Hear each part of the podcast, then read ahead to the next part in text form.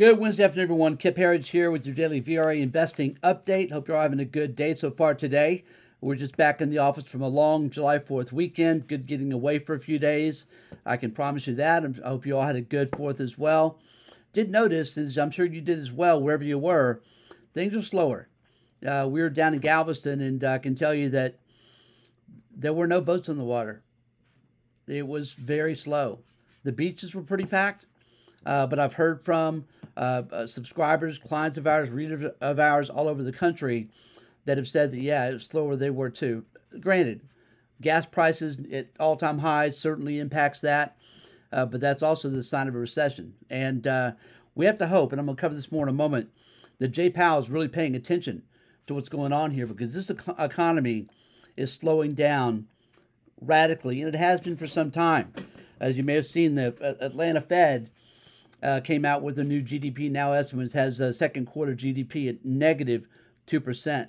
We are minus uh, uh, growth in the first quarter as well. So by that metric, if the second quarter comes in negative, that is that meets one of the definitions of, of an actual official recession. There are others as well, technically uh, on the merits anyway. That's what that one indicates.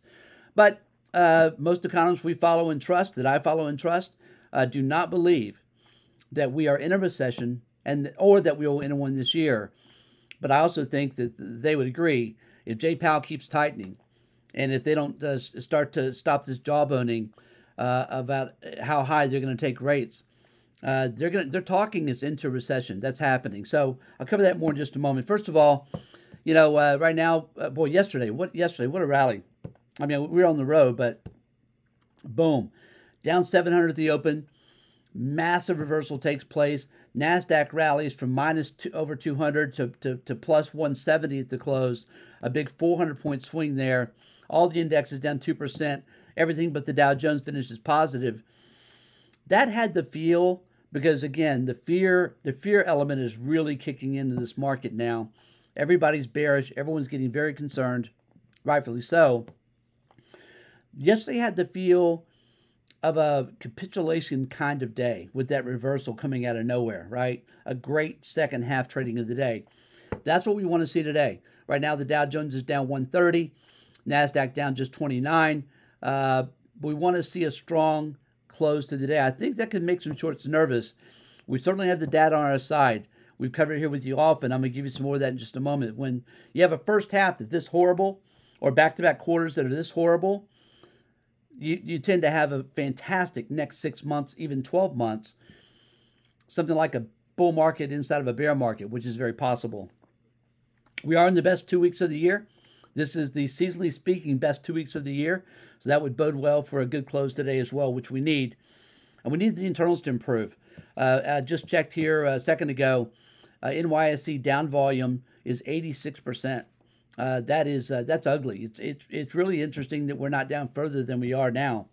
Of course, yesterday we saw oil give up the ghost one by one. All these inflation metrics, right? Oil down nine percent yesterday, but look at what's happened to all the commodity space. All these commodities, agricultural, etc., base metals, all Dr. Copper, right? All of these are being hit and hit hard, indicating that the economy is radically slowing in the U.S. and globally. Again, Jay Powell, are you paying attention? That, that, that's a very good question for Mr. Powell uh, because he has not been acting like he's paying attention whatsoever. From transitory inflation to the four, he's already made four major policy mistakes in six years. This will be number five that he's making right now if he keeps hiking, hiking us into a recession and an economy that will come be very tough to come back from because Joe Biden is still president. That's our biggest concern. Joe Biden being president. Got to remember, Jay Powell, if he reads his history, he's going to remember what happened from 2004 to 2006. I remember it pretty well. I've written a couple of books, or I've covered it extensively. From 2004 to 2006, the Federal Reserve, matter of fact, I've written three books. Our, our third one's about to be out here. Um, Jay Powell from 2004 to 2006, hike, excuse me, the, the, the, the Fed chair then, Alan Greenspan, hiked rates 17 straight times from 2004 2006, pushing the housing market into, which was already over leveraged, pushing it to, a, as we all remember, the the big the great financial crisis, right? Um, that happened. 17 straight rate hikes are the reason for those that may have forgotten. I have not. That took down the housing market, which took down the economy, crashed the financial system. If Jay if Jay Powell keeps hiking rates here, with what we all see in front of us, again, his concern was inflation. All of these commodities are being uh, slashed in price, right? Atlanta Fed estimate negative GDP growth. He has to see these things. If he doesn't see it, that means what we're seeing is probably another intentional round of destruction. Unfortunately, we've seen a whole lot of that, haven't we? From the uh, uh, beginning of uh, coronavirus insanity, all we've seen have been things that don't make sense, right? Things like the World Eco- Economic Forum wants to push to, to crash the system, make everybody dependent on the government so they can implement essentially their form of global communism, okay? Uh, uh, run by the elites, and then we pay the price for it. If Jay Powell keeps hiking, I believe that's what we're seeing here intentional destruction. And that does mean much lower prices. It means we have a lot of trouble ahead of us. Look, I'm an optimist. I don't want to think that, but again, we're going to follow. We're going to we're going to go where the uh, where the facts take us. And if Jay Powell keeps keeps hiking, I believe that's a fact we, we're going to have to consider. Having said that, and I'll end on this note, the data that supports a massive, really a massive move higher from here is extensive. Uh, I, am going to cover a few of these things with you. Right now, more stocks are trading uh, at a level beneath their cash and short term instruments on the books than ever before. It's 12% of companies are trading below cash and short term cash liquid liquid assets on the books. That's we've never come close to that level before. Uh, that's a sign of being extremely, extremely oversold. And in the past, that's indicated a sharp rally is due ahead. Um, also, the when you have the percentage of bears that we've seen in the AAI Investor Sentiment Survey, and really this crosses a lot of surveys show this, the level of bears now is at the second highest in history. The only time it was higher uh, was at the very bottom, March 2009, of the financial crisis lows. And we're there now. We're, we're, we're, we're the, again, second highest level now. And that happened before. That marked the bottom of that bear market. Also, another big signal money managers have the the the, the fewest uh, the lesser less amount the smallest amount of exposure to equities on record. This is a record low. So when everybody's already sold, who's left to sell? How does the market how does the market go down? As a contrarian, again, these are the kind of things you look, look your chops at and you say we've got to be buyers here. I'll give you two more. As we've already covered here often with you, for the first half of the year, the S&P 500 was down right at 21%.